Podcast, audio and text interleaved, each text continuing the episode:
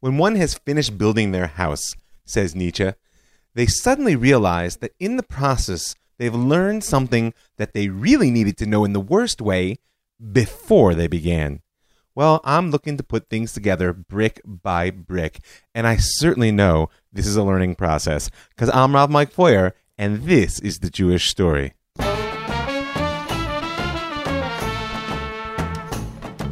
Interlude Making Each Day Count. You know, does anybody else feel like we're sitting outside of time right now? Like we're in some sacred dimension where time is a unity and the world outside flows on without us? If you're a Tolkien geek like me, think of it, it's kind of like the time they spent in Lothlorien. The seven days of Pesach, that space between Seder night and the crossing of the Red Sea, are kind of like a stay in the enchanted wood. And for those of you who are wondering, I will indeed return to history, to our normal flow of time. I'm working away at the events of 1967 right now, and it's so big I don't want to get it wrong. And everything goes after the beginning, of course. But I feel like there are times in life where the insights of the past are what we need, and there's a time to try and ex- access the wisdom of the present. And that's just where I'm at right now. We're just finished with Pesach and they've lifted the curfew and I can actually go outside.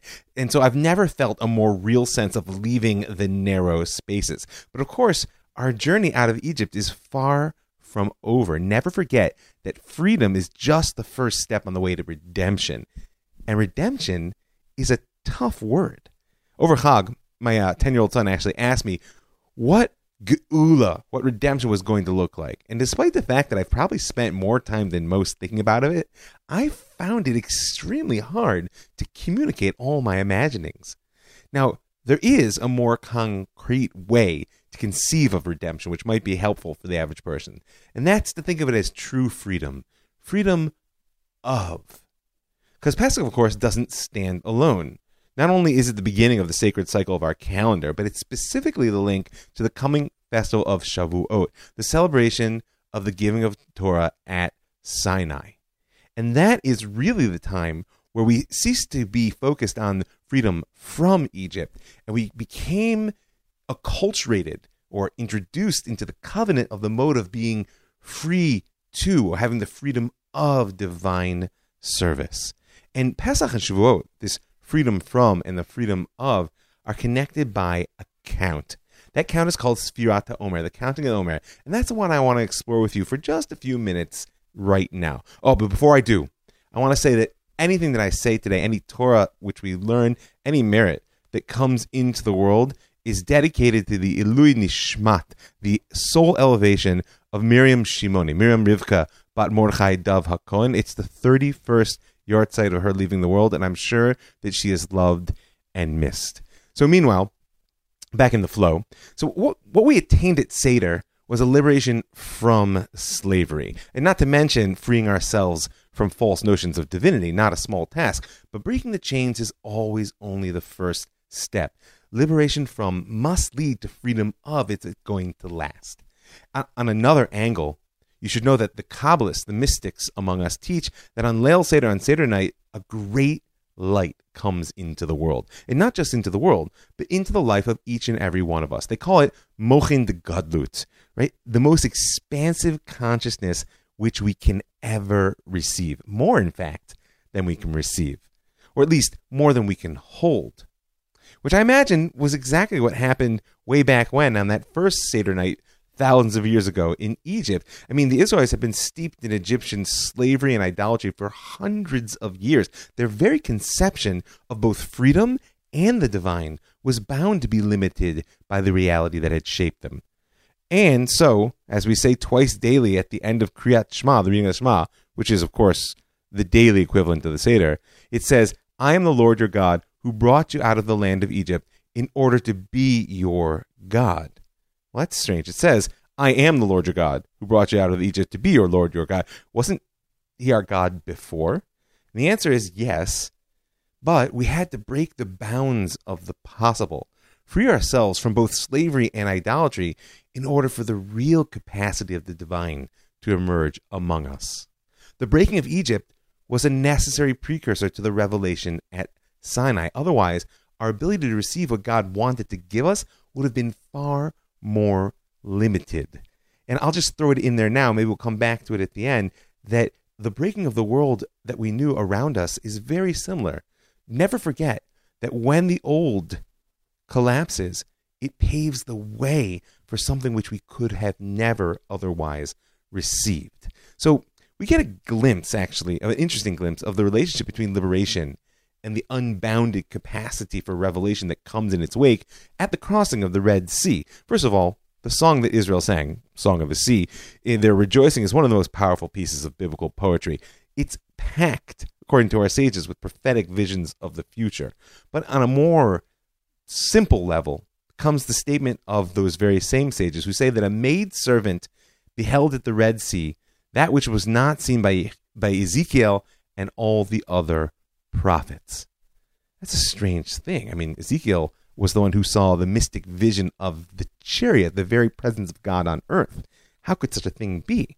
Well, I'll tell you, because the splitting of the sea was the last straw.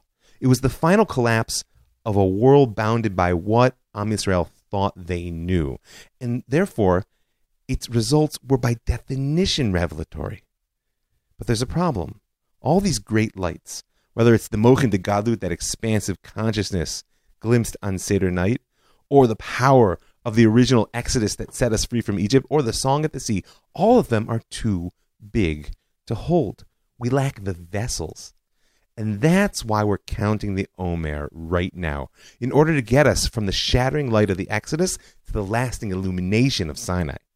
Now, a little bit of definition. The Omer that word refers to a new grain offering. It was the first new grain offering made in the Holy Temple. Let it be built speedily in our day. It's a sheaf of barley that they would cut in the morning after Chag Pesach and bring to the altar. Now remember, the matzah of Pesach is all about simplicity, stripping down to essential self. Remember, it's nothing but flour, water, and sweat. But life is much richer than that. And so on Shavuot, we'll offer two loaves of leavened bread. It's the biblical staff of life right, which comes as no surprise. Now, what lies between my essential self and the one which has the capacity to express all the richness which life has to offer, between stripped down existence of exile and the fullness of redemption in the land, is these 49 days. They also, in addition to that agricultural cycle, lie between Egypt and Sinai, of course, between the breaking of what was and the revelation of what could be. And last but certainly not least, they're marking days on our calendar, heal in real time. And that's what's brought me to want to dig into the opportunity which these coming days offer, particularly on a personal scale, to move from exile to redemption, from that exodus to revelation. And it all begins with making each day count. I hope your Seder was revelatory. I hope you caught a glimpse of the possible you, of some broader horizon and imagined redemption. But if you truly tasted those mochin de gadlut, that expansive consciousness, then I can tell you, I know that it's already gone. Because, like I said, it was too big to hold. And if it didn't happen for you on Saturday night, don't worry. I know it's never simple. This year it was harder for some actually, interestingly enough, in speaking to people, easier for others. N- nevertheless, whether it happened on Seder night or not, I hope that everyone listening has had some moment of truth in their life, some flash of a vision of something so real that it was actually bigger than life itself.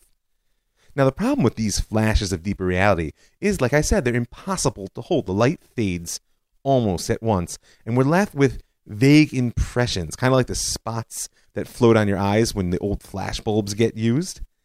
And sometimes, as it fades, we come to doubt whether we ever even glimpsed such a horizon of truth. Which would make sense, of course, because real truth, being bigger than we are, lies beyond our imagination. Redemption lies beyond the imagination, and I, for one, am actually grateful for that. I would hate to think that what we have come up with so far is all the world has to offer. In general, by the way, be very wary of anyone who tells you that redemption will happen when everyone in the world is just like them.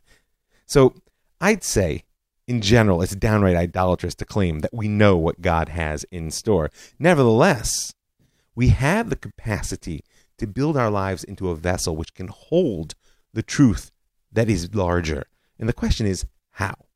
Now, the first step of the simple answer is emuna, not just the belief that something larger than I can conceive indeed exists, which itself is no small matter, although the physicists at this point are giving us a tremendous assist on recognizing the world is bigger and stranger than we ever thought. But that's not the sum total of emuna. In fact, what I'm focused on here with emuna is that element of emuna, which is a steadfast faithfulness to bringing that vision into being step by step. Because if it's too big to hold all at once, there's no other way. Which brings us to the counting of the Omer. You know, in my counseling practice, and frankly, in my own life, I often see that one of the greatest barriers to success is fear of the process. And in particular, even getting started. And I think it's because some dreams, some goals, are so sacred, so big in our eyes, that we'd rather leave them unrealized than fail in our attempt. And often we lack a belief in ourselves that we could ever really achieve them, and therefore leaving them in that sort of hazy notion of what might be is much more comforting than trying to engage the reality. And our failure to start down the road of realizing our dream usually has a few elements. One, of course, is fear of the very process itself. I mean, who wouldn't risk everything to get that job, have that relationship, build the holy temple, bring Mashiach, whatever it is, whatever the size of your dreams? Who wouldn't risk it all if all they had to do was just take one gamble? Snap your fingers, toss a coin, win or lose. But either way, there'll be no process. There'll be no slogging through the steps, losing sight of the vision amongst the weeds, no picayune details that can suck the excitement out of even the wildest dreams. But of course, that's not the reality of life. There is no snapping the fingers to win or lose. In life, every day counts. Now, if you look at the text of the original Exodus, you can see quite clearly the danger that any process offers. Only one month after the slaying of the firstborn, less than a month after the splitting of the Red Sea, the final blow that shattered the illusion of Egypt's power, what are the children Israel saying? If only we died by the hand of the Lord in Egypt, when we sat by the flesh pots, when we ate our fill of bread. Notice their fill of bread. What happened to matzah here? You brought us out the wilderness to starve and die. They lost sight of the goal, even lost sight of the miraculous origins of their journey because of the process. And on one level, probably the most basic level, counting the Omer is about learning to make each day count. Now, if you look closely at the special prayers which accompany the counting of the Omer, you'll find that this is the season when the Kabbalah officially comes out of the closet, so to speak. We're in a process of seven times seven, seven weeks, each of seven days, of course, and I'll touch a little bit on the significance of that number by and by.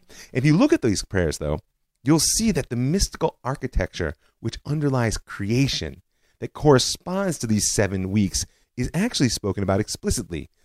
Boundless loving kindness, the might of drawing boundaries, the integrative process, Netzach Hod, Yesod, Malchut. We could go through it all. Each day is not only belonging to one of the seven weeks, but has its own permutation within them.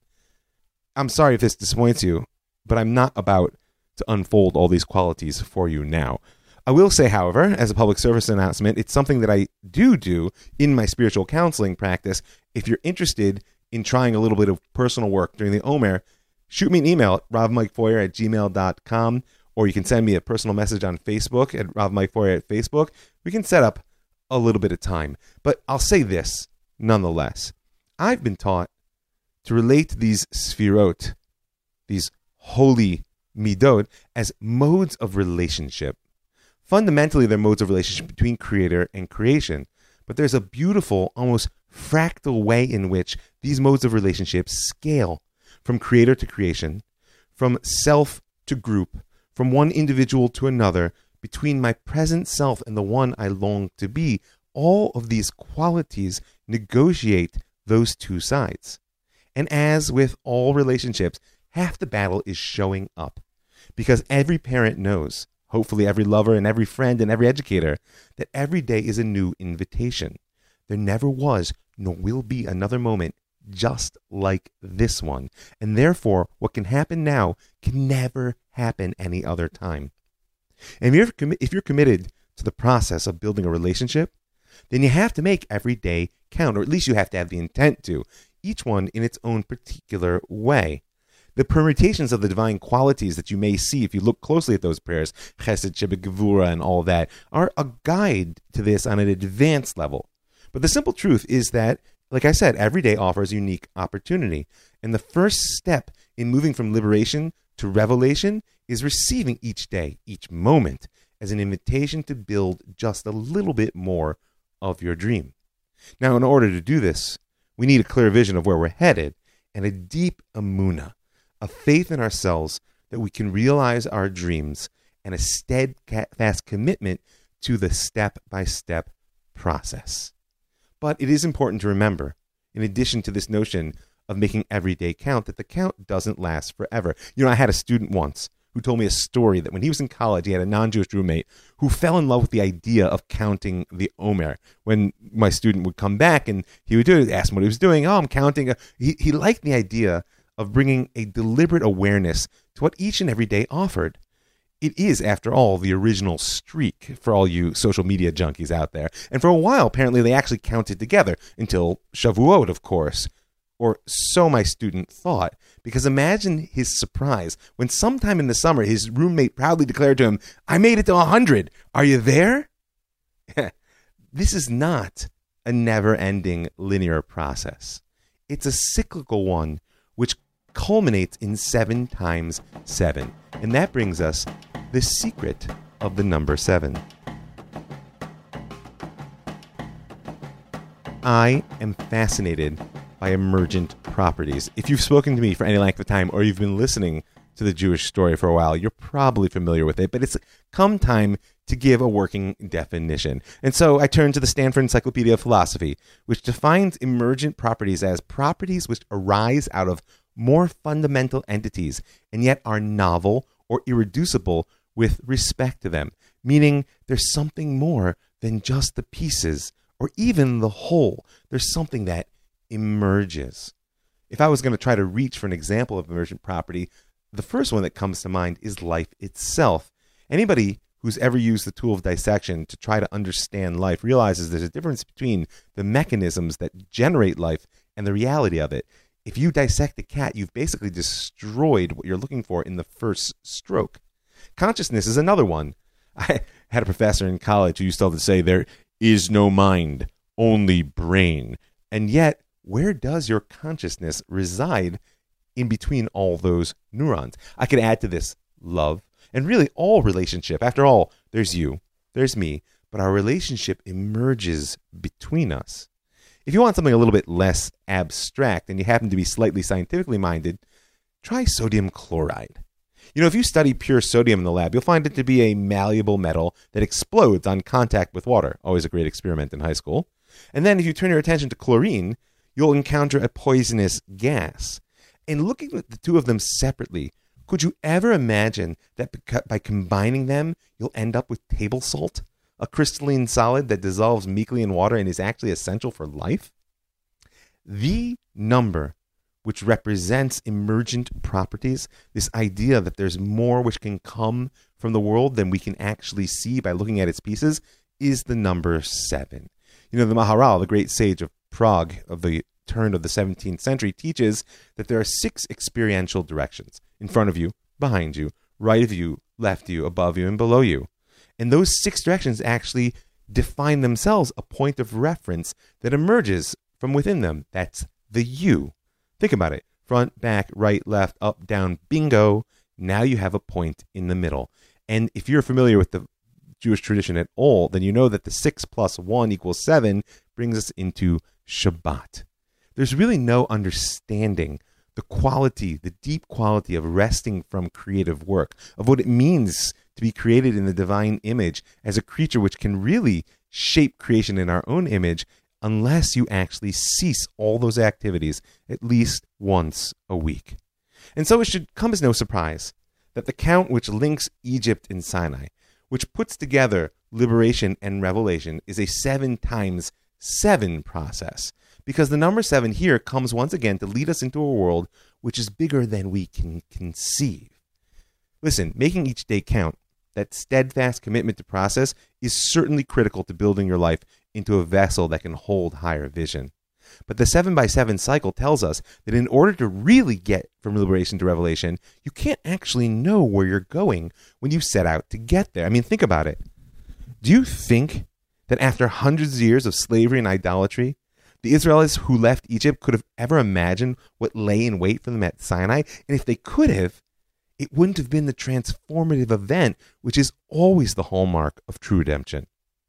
You know, when I used to work with at risk youth in the woods, one of my favorite activities was something we called a serendipity hike. Basically, what we would do was head out in the woods without any planned destination. And I loved it because eventually one of the kids would always ask, Where are we going, Chief? And the only answer I ever gave was, I guess we'll know when we get there. And aside from the fun of it, I think we've probably, most of us, I hope, have had the experience that true adventure, the best thing about true adventure, is not so much what we do. True adventures are more about who we become through having them, the new me that emerges not through the specific steps of the process, but through the wholeness at its end. Now, this might be the moment to note that there's more which lies between Egypt and Sinai than simply complaining about the process. Let's recall that this is the first appearance of Amalek, the anti Israel, the other way the world can go. And there's a specific question which triggers their experience. And it's only really a chapter away from the complaints that we mentioned before. What it is, is the people are complaining once again because they lack water. They're having a hard time holding the process. And they say, Hayesh Hashem im ayin. Literally, is God within us or not? I mean, it's usually translated as, Is God with us? And that seems like a quite childish question for people who are following a pillar of cloud by day and fire by night. They're eating manna and soon will be drinking from Miriam's well, not to mention 10 plagues in the Red Sea about a month ago. But if I replace the word childish with childlike, then we can get a little bit of actual insight on what was happening for them. Remember, small children lack object permanence. That's why, if you're not familiar with the term, a toddler will laugh when I hide my face and reveal it with a peekaboo, and my teenager would just roll her eyes and think I was crazy. See, this was the state of Am Yisrael at this point. We were still children. We'd been liberated from, but we had not yet stepped into the freedom of, which is the hallmark of maturity. And therefore, so long as we saw God's hand, God was real. But as soon as we didn't see it, is God with us or not? And the key misunderstanding was they actually didn't realize that God doesn't exist somewhere outside. See, because you can read that Hayesh Hashem im as a do we have God within us or not? They had been taken out of slavery, but they'd been so lowered through hundreds of years of suffering and subjugation, something which really resonates, I think, with the state of our people today. That they didn't appreciate that God didn't bring them out of Egypt as a favor. He brought them out because he saw their potential. And in fact, it's the human potential that God saw. We're all created in the divine image after all. So therefore, God is indeed within. But remember, that process of building your life into a vessel which can express the divine is not linear. You have to have faith that you are indeed a piece of the infinite. You have to do the work of making each day count. And you have to walk forward knowing that sometimes something wholly unexpected will emerge. I admit it, sometimes I find it hard to hold back. You know, my wife loves to tell the story. She works as in the office where I teach. If you're not familiar, she loves to tell the story that once, as she was working there at Pardes, a student came out of my classroom and sought her out. Karen says that the young woman was positively glowing and looked at her with excitement in her eyes and said, That was the most amazing class I've ever heard. I have no idea what he said. You know, it's good for a laugh, but that's not education. Part of our capacity to give to actually help others build the vessels in their lives that they desire is the ability to meet people where they're at. You have to give people what they can receive. After all, imagine I delivered the most important, most brilliant lecture of my life in Swahili to a crowd of English speakers. That's not education. At the same time, every educator, parent, lover, and friend needs to know that high expectations are one of the most important, if not the most important tools we can have for bringing about growth. I mean, the whole world of outdoor education, where I was really trained, is built on the simple inner posture that every guide has to hold. And you can do it too. When you relate to people, you need to hold a deep belief that they're capable of even more than they believe. And by believing it, never saying it because it sounds condescending, but just by believing it and pushing people to do more than they think they can while you hold a deep belief that you know they can, you can bring about tremendous growth. Most of the time. Because sometimes what happens when your expectations are too high is a shattering experience. And then we're forced to pick up the pieces. So, the last piece I think we need to hold in mind as we make our way along this journey from liberation to revelation is that God doesn't hold back. You have to make each day count. You have to know that the process is nonlinear and that that seven by seven cycle is there to teach you that real redemption is an emergent quality.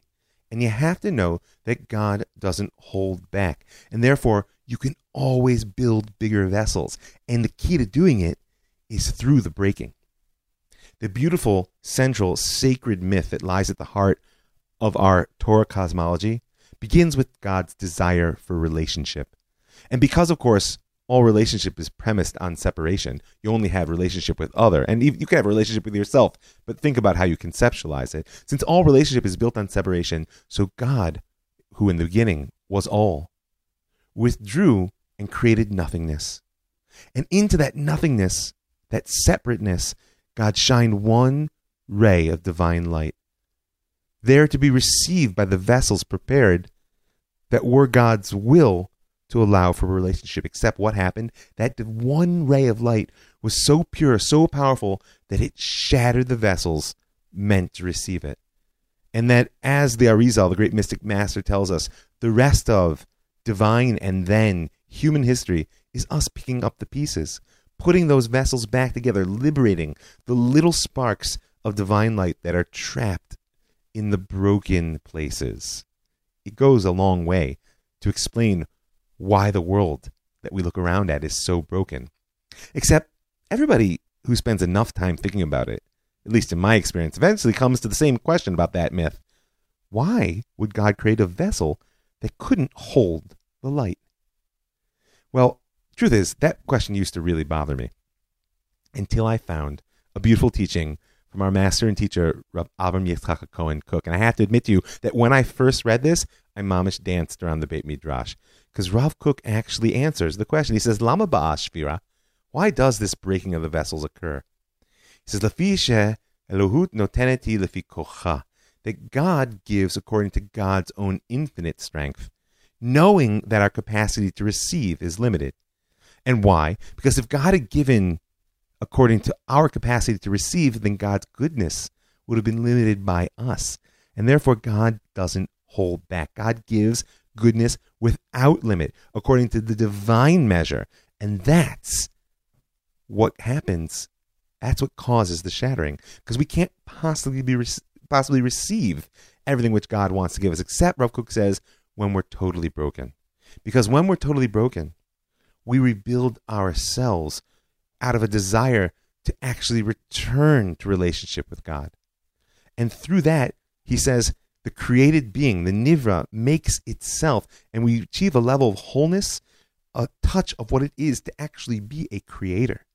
And that wasn't possible, he says, without the abundant outpouring of goodness on a level beyond our ability to receive it. God doesn't hold back in order that we can cease to be a passive recipient of our life and we can be an active participant in creating it. Now, this is a whole nother element of the emuna which underlies our journey from Egypt to Sinai. And look closely at the narrative. There's a lot of breakdowns along the way. You might think that this is a sign of a failed process. You might think, in fact, looking at the whole biblical narrative, destruction of the temples, and all the suffering of our people for the last 2,000 years of exile, you might think, looking at the mess that the world is in today, that this isn't going anywhere. I've got news for you so long as you have faith that when things fall apart, we can put them back together. And in fact, the act of putting them back together is not just a fixing of what was, but actually increases our capacity to receive. Then you'll know that the process of building vessels out of our life actually is bound up with accepting the fact that things will break and that that's what makes us just a little bit more godly. So here we are after Egypt, or if you're looking out the window, after the collapse of whatever the pre corona world that we knew really was. And we're deep in process, looking to move from Exodus to redemption, from liberation to revelation. Let's just review.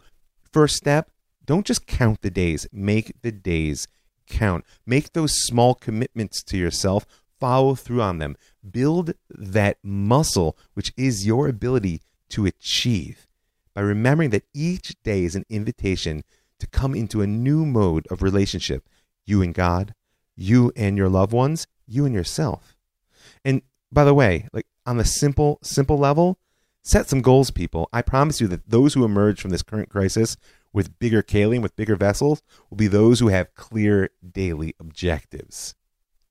And remember that the fear of following through on long process toward high goals is counteracted by that training in commitment.